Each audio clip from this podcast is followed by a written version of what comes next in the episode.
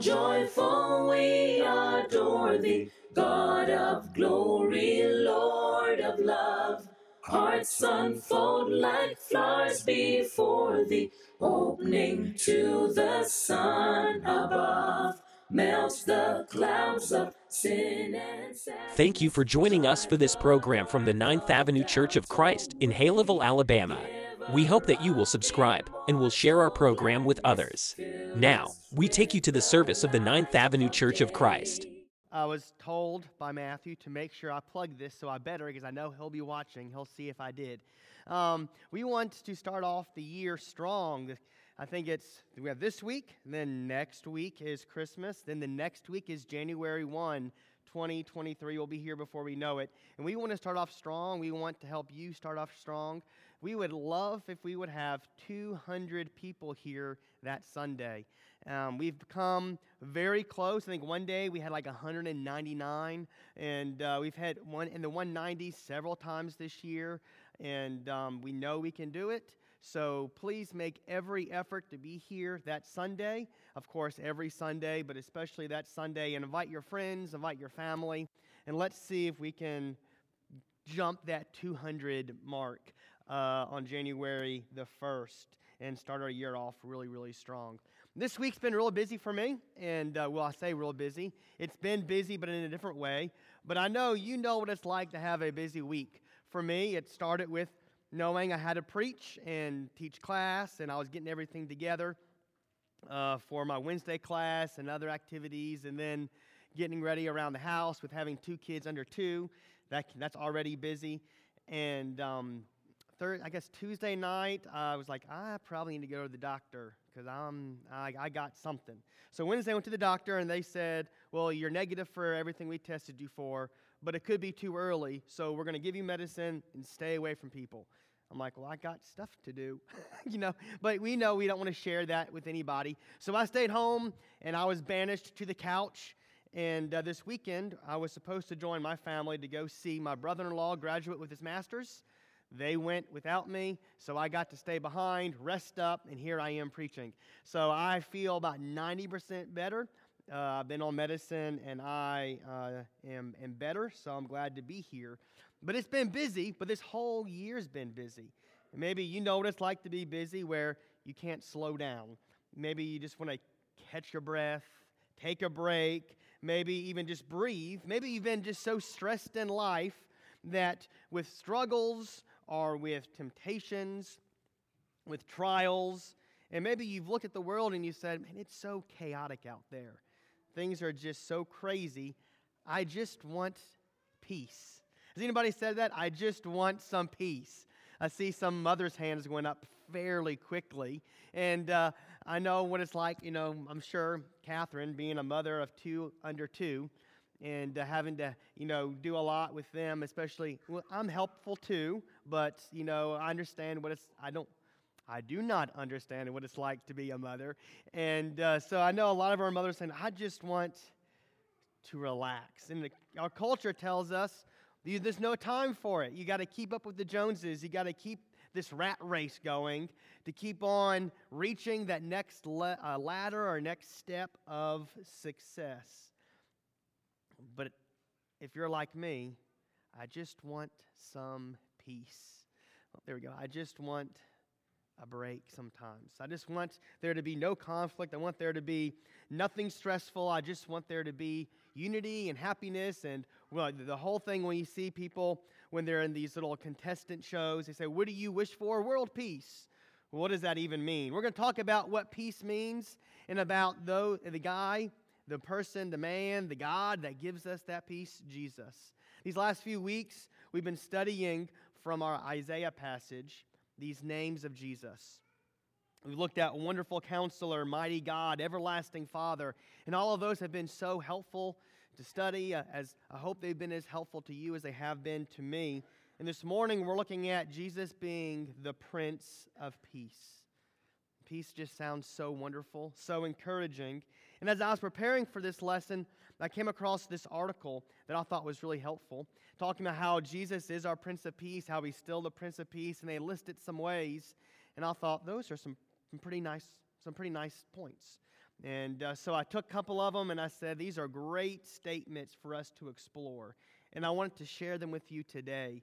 So the first thing we're looking at is, and maybe you can see them, maybe you can't with that white on white, unfortunately, but Jesus is our Prince of Peace, but he gives us this peace in times of difficulties. I started this morning off by saying there's sickness. I had some sickness early this week, but also, hopefully, you know, finding out that we all struggle with just being busy, just being stressed. Maybe there's things in our lives that are stressful. Maybe there's temptation. Maybe there's trials. Maybe there's a struggle you're going through that you haven't shared with someone before.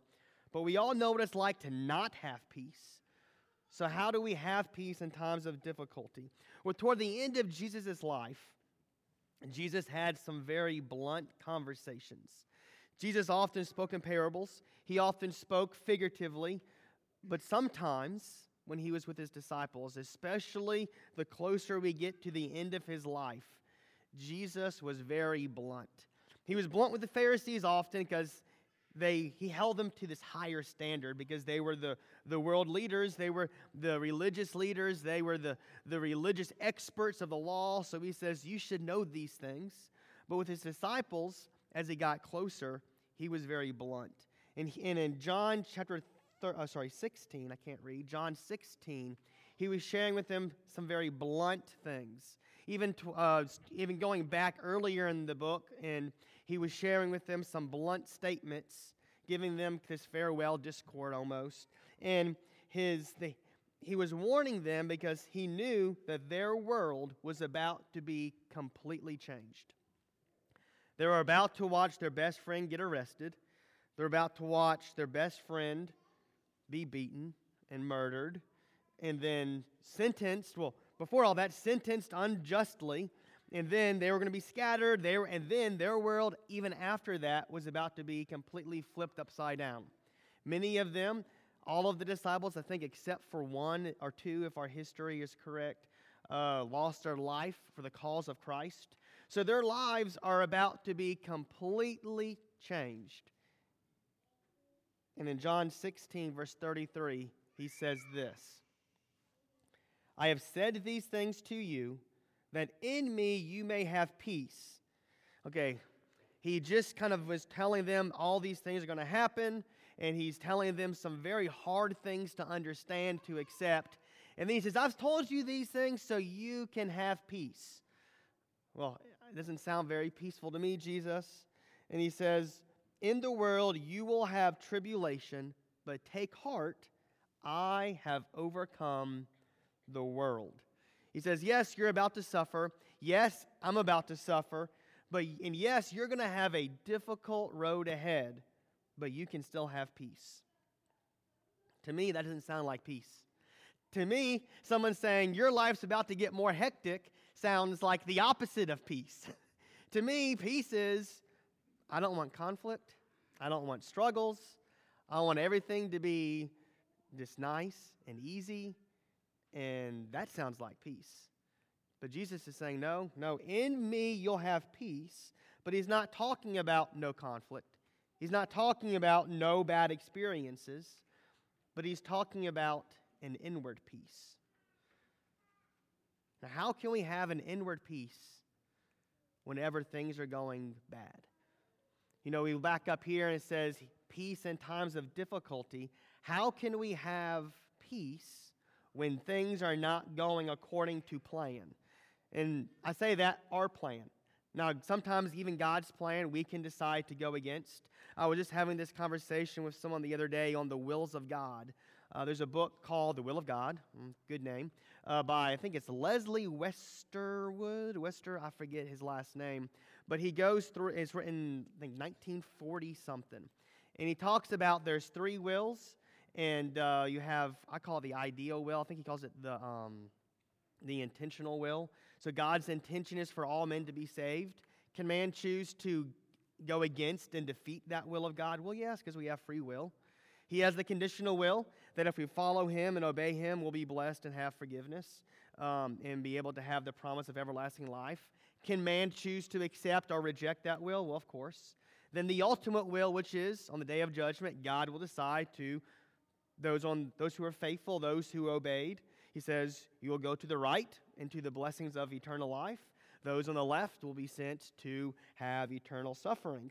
But he says, You're about to have peace, even though things aren't going to plan. And it's really that comes to our plan. We think that we have an idea of what our life is going to look like. And sometimes God says, I have another plan. I have another plan for you. I have another plan for your life. And right now, what's about to happen is I'm about to suffer, and you're going to suffer along with me because you are my disciples. And they're sitting there, and they still, they really never understood it. They never really understood what Jesus was warning them was coming. And what was coming was he was about to be arrested, beaten, put on the cross. And he also knew that they were all going to leave him in that moment. But he's saying, You can still have peace. But he's talking about this inner peace peace with Jesus, who, despite circumstances, will be able to allow us to say, I'm okay with what's happening. Even though it's negative, even though it's difficult, I can find peace in Jesus, knowing that in the end, all things will work to glorify him. I think of Shadrach, Meshach, and Abednego in the Old Testament when they're plopped down into a, a country they don't know. Excuse I tried to cover the mic. I'm sorry. Um, they plop down to a country they don't know. And then the king decides to build this massive statue, and he sends out this decree that says, I want you to bow down to this statue. Or Shadrach, Meshach, and Abednego said, We will not bow down. And then the threat of, well, we'll just throw you into this fiery furnace. How about that? They said, We're still not going to bow down. This whole, uh, uh, this peace that they must have had, because their response to the king, whenever the, he's really, really angry, and even so angry where he's stoking, he, he, he orders the fire to be, I guess, heated up even more. So there's men who were stoking the fire to get the furnace hotter than ever before. And then they, it gets so hot, those who were, uh, I guess, helping the fire, stoking the fire, uh, they get burned up because they get too close to the fire. You know, if you ever, those of you who like to play with fire like myself, if you get too close to the flame, it, it seems that something still catches on fire, even though you haven't yet touched the flame. That's what, that's what happened. They, they got too, a little too close. It was so, so hot that even outside the flame was hot enough to ignite certain things on fire. And they were, they caught on fire, they died. And imagine that would be very stressful to witness, but also that threat of, wait, you're going to throw me where? You're going to put me in, in that? Okay, I'll do whatever you say not, not to have that punishment. But that's not what they said. Instead, they said, God, or they said, Our God will save us, but even if He doesn't, we're still not going to bow down. I pictured them as saying, Well, do your worst. You know, it was a time of difficulty, it was this time of stress. They were had a choice to remain faithful in times of difficulty or to give in in times of difficulty. There's really no peace because that furnace is not peaceful. You know, there's no peace in being forced to do something you don't want to do. There's no peace in trying to stand up for what you know is right. And but their reaction is to say, do your worst. Because we're not going to give in. We're not going to allow you to force us or to, to make us give up our faith in our God. This inner peace they had where they trusted God to save them, but they were also okay with knowing, but if this doesn't work out in the way we want it to work out, we've accepted the consequences. We've accepted the, the suffering that we're about to experience. Jesus told them to find encouragement. He said, what going back to our, to our, to our verse here, he said, But take heart, I have overcome the world He says, I know you're about to go through a lot of stuff and you're going to have peace, but then again, there we go. You're going to also experience sufferings, but don't worry because I've overcome the world. And that reminds me of our passage, another passage in John. In First John, uh, a lot of his writings seem to be very similar to Jesus. Um, I guess because he hung out with Jesus quite a bit. But in First John chapter 5, uh, John wrote this For everyone who has been born of God overcomes the world. Well, Jesus says, I've overcome the world. Take heart, I've overcome the world.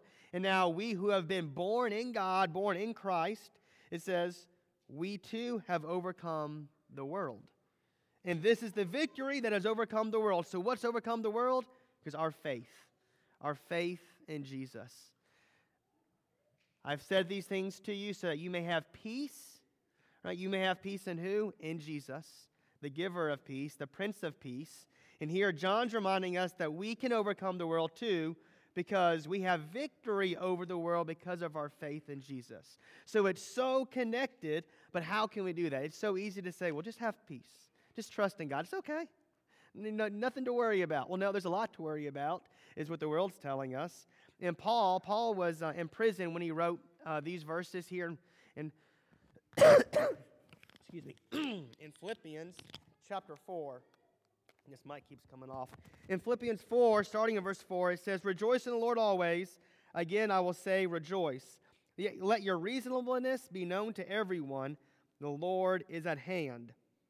Do not be anxious about anything, but in everything by prayer and supplication with thanksgiving, let your requests be made known to God. And the peace of God, which surpasses all understanding, will guard your hearts and your minds in Christ Jesus. I always liked this verse, and when I was growing up, no one ever told me that he was in jail when he wrote this. Uh, it wasn't until maybe even high school that, that I realized that he was in jail when he wrote this. And it makes it even more meaningful, at least to me, that he's sitting in a dark cell, and not even like a comfy cell uh, like we see today. It's probably like some kind of dungeon type area and uh, definitely no air conditioning. Definitely no, oh, we have to keep our people well fed. You know, with, you know, to keep our, our laws from being broken. They were mistreated very, very frequently. And here he's saying, rejoice always. Okay, Paul, what, what do you have to rejoice about? You're in jail. And then he says, be reasonable and let everyone know you're reasonable. And then be thankful and let God know your requests, but also do it with thanksgiving. We have a lot to be thankful for. And sometimes when we have when we find ourselves in times of difficulty, we forget to be thankful. And I'm not saying be thankful for what you're experiencing. I'm not saying that. Maybe after we learn and we grow, we can be thankful. But be thankful for what God has done for us in the past. Be thankful and trust in God by taking our sufferings to Him. Excuse me, I'm sorry. I got something in my throat. Um, next thing is God will give us peace in our hearts. We already looked at this Philippians passage, and I think I put it here twice. I hope so. I did not. I did. Perfect. And as we're looking at this passage, we can see again about being thankful or having peace in our hearts because he says, Be reasonable, Rejoice.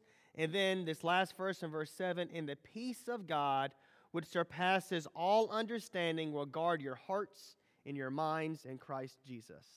It says, Your heart will be at peace if you just learn to be thankful, if you learn to rejoice in all things. And then he wrote in Colossians 3, he says, In the peace of God, or sorry, peace of Christ, right, will rule in your hearts, to which indeed you were called into one body, and be thankful. I can't explain these things. When we go back and look at Philippians, he says it surpasses all understanding. It's a peace that we can't explain. It's, a, it's, a, it's a, an acceptance. Just like when we're reading here in Philippians when he says rejoice and he's in jail, I can't explain that. I don't know how he was able to do that, but what I do know is it helped whenever he had faith in God and he allowed that peace to rule his heart and not his circumstances. It's so easy to allow our bad circumstances and the stresses of life and the temptations to rule our hearts instead of Jesus ruling our hearts, instead of God ruling our hearts. And he says, if you do this, he says, you will have that peace, but you are called to do this and you should be thankful. Notice thanksgiving is mentioned in both these passages. In Philippians 4, let everything, and but in everything by prayer and supplication with thanksgiving, make them known to God. And then here in Colossians, to be thankful. There's a recurring theme that can help us have peace. and that's being thankful. See, Satan wants us to give in to these other feelings like bitterness, anger, worry, stress, discouragement. Even Jesus was mistreated. Jesus was spat upon, he was sent to the cross for all the wrong reasons, but he still had peace. And I want that peace. And to me, it means if, excuse me. To me, if that means I have to empty myself, we talked about emptying ourselves in class today, where it means I can't no longer fill up things in my life that I think's right. Uh, we use the analogy from, um, I think it was the Jackie Chan Karate Kid movie, where the kid thinks he knows everything, and uh, the sensei keeps saying, "Well, empty your cup, empty your cup," and he keeps dumping his cup of water out and doesn't get the what uh, what the sensei's telling him, which is, "You don't know everything." Uh, I had a kid that I knew in in college who told me he was uh, creating, um, he was teaching himself mixed martial arts by watching videos. He never took a class, but he had invented the unblockable move. And I looked at him and I was like, You have no idea what you're talking about. Because obviously, one, there's no such thing as the unblockable move. Uh, two, you can't teach yourself things like that without having any training. But he thought he knew everything, and he thought he was the best. And sometimes, now that's a, a silly example, but sometimes we fill ourselves up thinking we know what's best for our life, and we tell the creator of the universe, I know what I'm doing. And he says, No, you, you really don't. You need to empty yourself. Jesus emptied himself when he came on this earth and became a servant and humbled himself and was obedient to the point of death, even death on a cross, as Paul reminds us. But he had peace. We see in the garden, we can say, well, he didn't have peace. He was stressed. He was so stressed, he was sweating, you know, drops of blood. He didn't want to do it. But what did he pray? I don't want to do this, but I'll do your will anyway. He was stressed. We're not, we're not taking away that. He was going through a difficult time. We're not taking away from that. You might be in that same situation. His response was, but I'm going to trust completely in you and I'm going to be thankful that I have you in my life. That inner peace to allow us to rule our lives in the midst of chaos is something, again, looking back at, at Shadrach, Meshach, and Abednego, where they were standing at, by the furnace, they were looking at the king, and he was saying, Bow down or you're going in. And they said, Do your worst. Because we're not going to give in to your demands. When the world is, is telling us to act a certain way, we should say, Do your worst. When Satan's trying to tempt us and say, give in, turn your back on God, we should say, do your worst. When life is all spinning out of control, we should say, again, do your worst because I'm going to remain faithful and trusting God that maybe not on this earth, I might not have this peace that I want, this no conflict on earth that I, that I want in this time, but I know after life, after death, I'll have a home with Him in heaven and I'll have no conflict forever. Having that inner peace where we can look at eternity as the big picture and not our in our moment circumstances will help us have peace in our heart, will help us be able to trust in him in times of difficulty. But then our last point is peace with God. And I added after this morning I was going over everything and I should have put peace with God and each other. And, and this will make sense as we look at some of our verses here. In Romans 5, verse 1, Paul says, Therefore, since we have been justified by faith, we have peace with God through our Lord Jesus Christ. If we embrace the peace inside us in the midst of chaos, we also must accept that there's chaos with sin. And when there's sin in our lives, there is a separation between us and God. And because of Jesus coming on this earth, giving his life, going to the cross, taking on our sins, we have peace with God because we've been justified by our faith, and we have peace with Him because He took away our sins.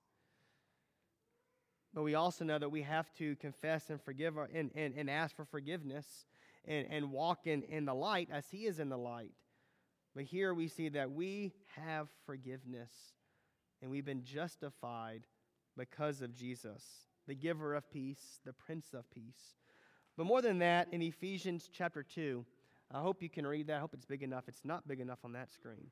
But it says, But now in Christ Jesus, you who were once far off have been brought near to the blood of Christ. So he's going to be talking about this Jew and Gentile um, separation, battle, even some racism here. And he says, For he himself is our peace. Again, Prince of Peace, giver of peace, Jesus, even separate, even bringing together two groups of people who despised each other. And he says, For he himself is our peace, who has made us both one and has broken down in his flesh the dividing wall of hostility by abolishing the law of commandments expressed in ordinances, that he might create in himself one new man in place of the two, so making peace and might reconcile us both to God in one body through the cross, thereby killing the hostility. So he says, You were on opposite ends. You know, these Jews and Gentiles, this clean, unclean. And he says, Jesus got rid of all of that by his giving peace, by his sacrifice, by his establishing a new covenant, he says there's no longer different groups of people. We're all child, children of God. And then we have this unity, this peace with each other, but with also unity with each other comes unity with Jesus, unity with God, because the gap, the, the, the divide between us and deity, us and, and, and God the Father because of our sin, has been bridged because of his cross, because of his death on the cross. And we have peace, and it says right here at the very end in verse 16 so making peace and reconciling us both to God in one body through the cross. And it kills the hostility. Now, at some, at some, at, some moment, we might say, well, that's the hostility between the Jews and the Gentiles. Well, sure, but it's also the hostility between sinful people and God. God cannot be in the presence of evil, cannot he has to turn his back from sin, but the hostility between man and God is gone because of Jesus' sacrifice, because he is the giver of all peace. So, how do we get this peace? Well, it's committing our, our whole lives to Jesus. It's by completely trusting in him by saying, despite what difficulties are going on, despite what might be trapping me in my life, if I completely submit to Jesus, I will have peace despite those circumstances. I'll have peace in my heart because I'll embrace Him and give Him a home in my heart. And then I will have peace with each other because I'm being patient with you. I'm learning to love you as Jesus loved us so much that He went to the cross so that we could have peace with God the Father, so one day we could live with Him forever. If you want that peace, all you have to do is accept it. The giver of peace, the Prince of Peace, has came who already came on this earth. He came for one purpose, and that purpose was to reconcile us to God. You can do that by being buried in the waters of baptism. If, if you've not done that yet, we urge you to make that commitment to give your life to Jesus so you can walk in that newness of life, so you can be a child of God who's walking with us, and we're here to walk together. But maybe you've done that and you're struggling today. And you're struggling with not having peace. Maybe it's because of temptation, maybe it's because of uh, sufferings, maybe it's because of trials. Whatever it may be, know that we're a family together. As, as Paul just wrote, we're one body and we're here to work together so that we can help each other go to heaven. Thou art giving and forgiving, ever blessing, ever blessed. Thank you again for joining us, and please consider subscribing to our YouTube channel or our podcast. We can be found on Apple Podcasts or any other podcast provider. Also, leave us a five star review, which will greatly assist in getting the message of God's love and salvation to others. You can also follow us on Facebook, Instagram, Mortals join the mighty chorus, which and Twitter. morning stars began. Be sure to join us again, and until then, remember to love like Jesus.